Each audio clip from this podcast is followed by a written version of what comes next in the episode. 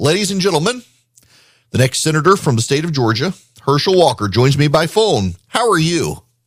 Hi, I'm doing well. How you doing?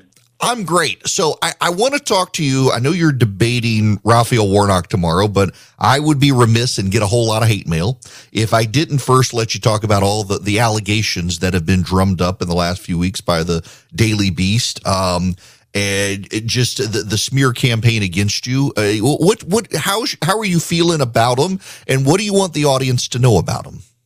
Well, first of all, I want the audience to know that this is a lie and I want the audience also to know that this is one of the most important seats. So I think the left would do anything say anything to try to get this seat, but uh, they've uh, they're not going to get it from me because this seat is too important, and I'm going to fight for this seat because it's a lie.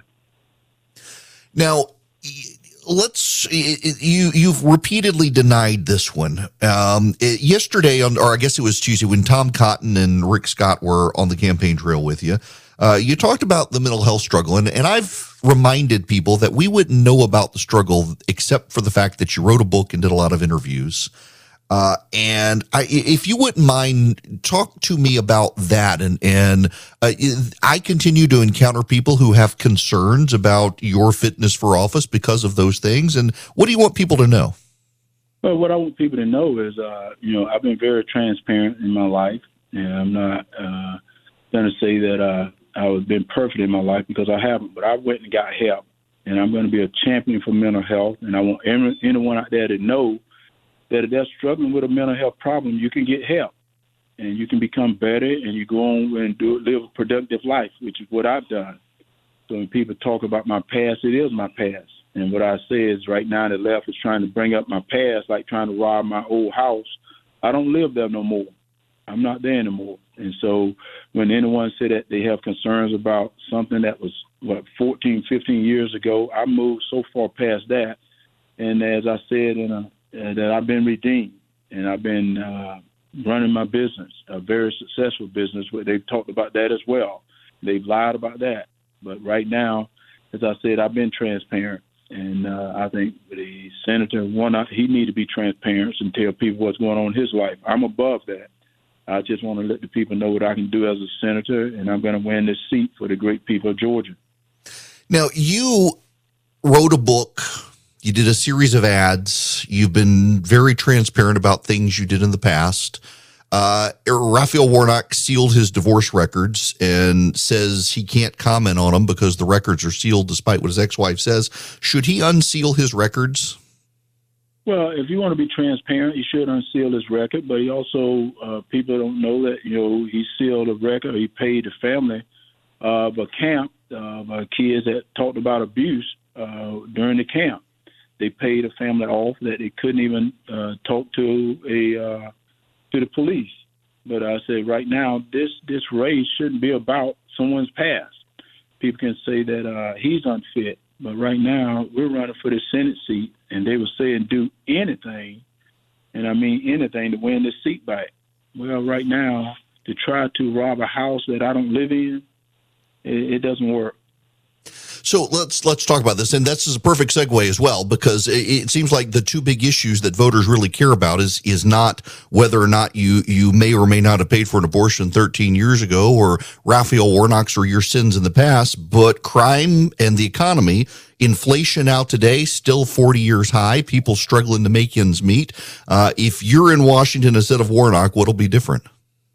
Well, first thing that'll be different is, uh, and I could say that yeah, I can do uh, the opposite of what he's doing, which is nothing. Nothing from nothing leaves, leaves nothing. But what I like to do is us become energy independent again. Becoming energy independent is going to mean a great deal because we're going to now spur jobs back into the into this economy and get the economy moving. We're going to stop this reckless spending. You know, we we're spending money we don't have, and it's easy for people to say when they say reckless money we don't have, but they're spending money on things that we don't need. And then we got to also get the crime down. You know, crime is made a big, big issue, and that's because of the inflation that is at Joe Biden and Raphael Warnock feet. Uh, they're one of the reasons we're at the point we're at right now. It seems to me statistically, in uh, particularly in Georgia right now, a, a, lot of crime is in uh, gangs random violence, the South Atlanta area, the inner city.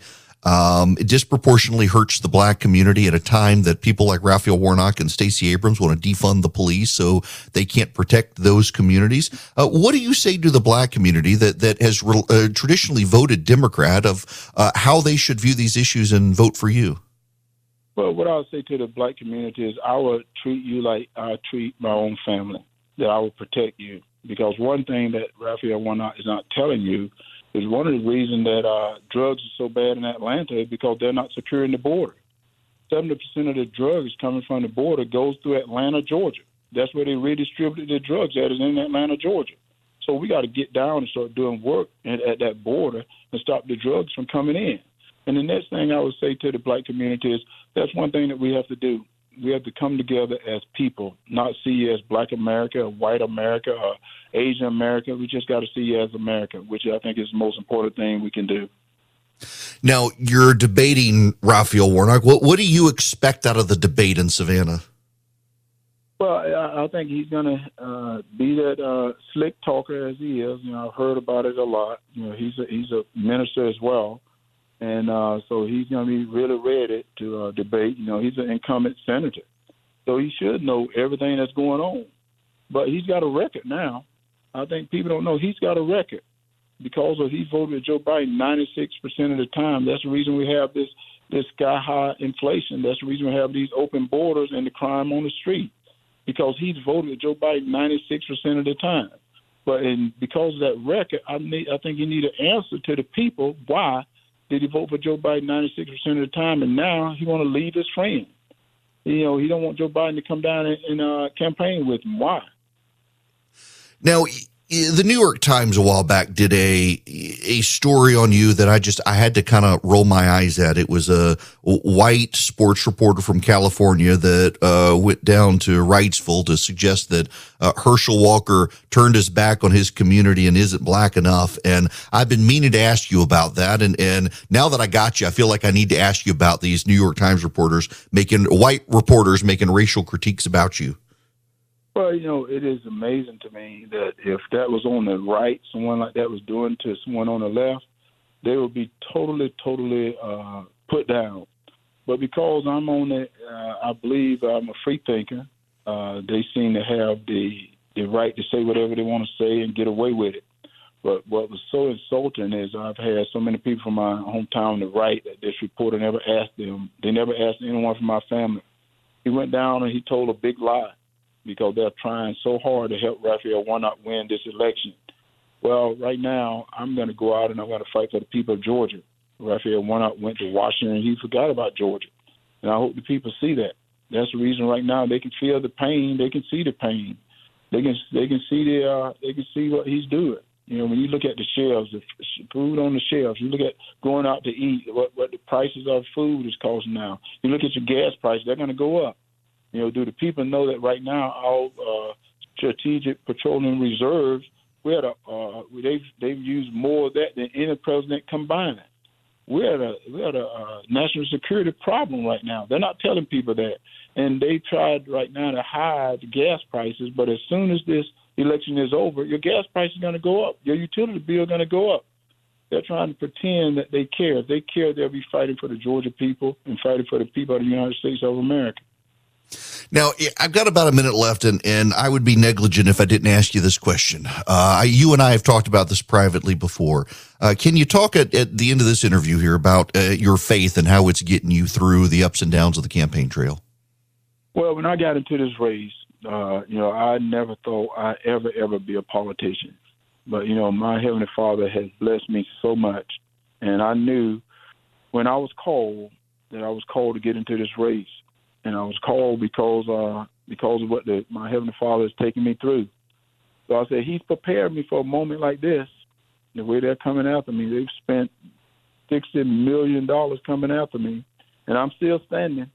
I'm still standing because of the grace of God, and I'm going to win this seat.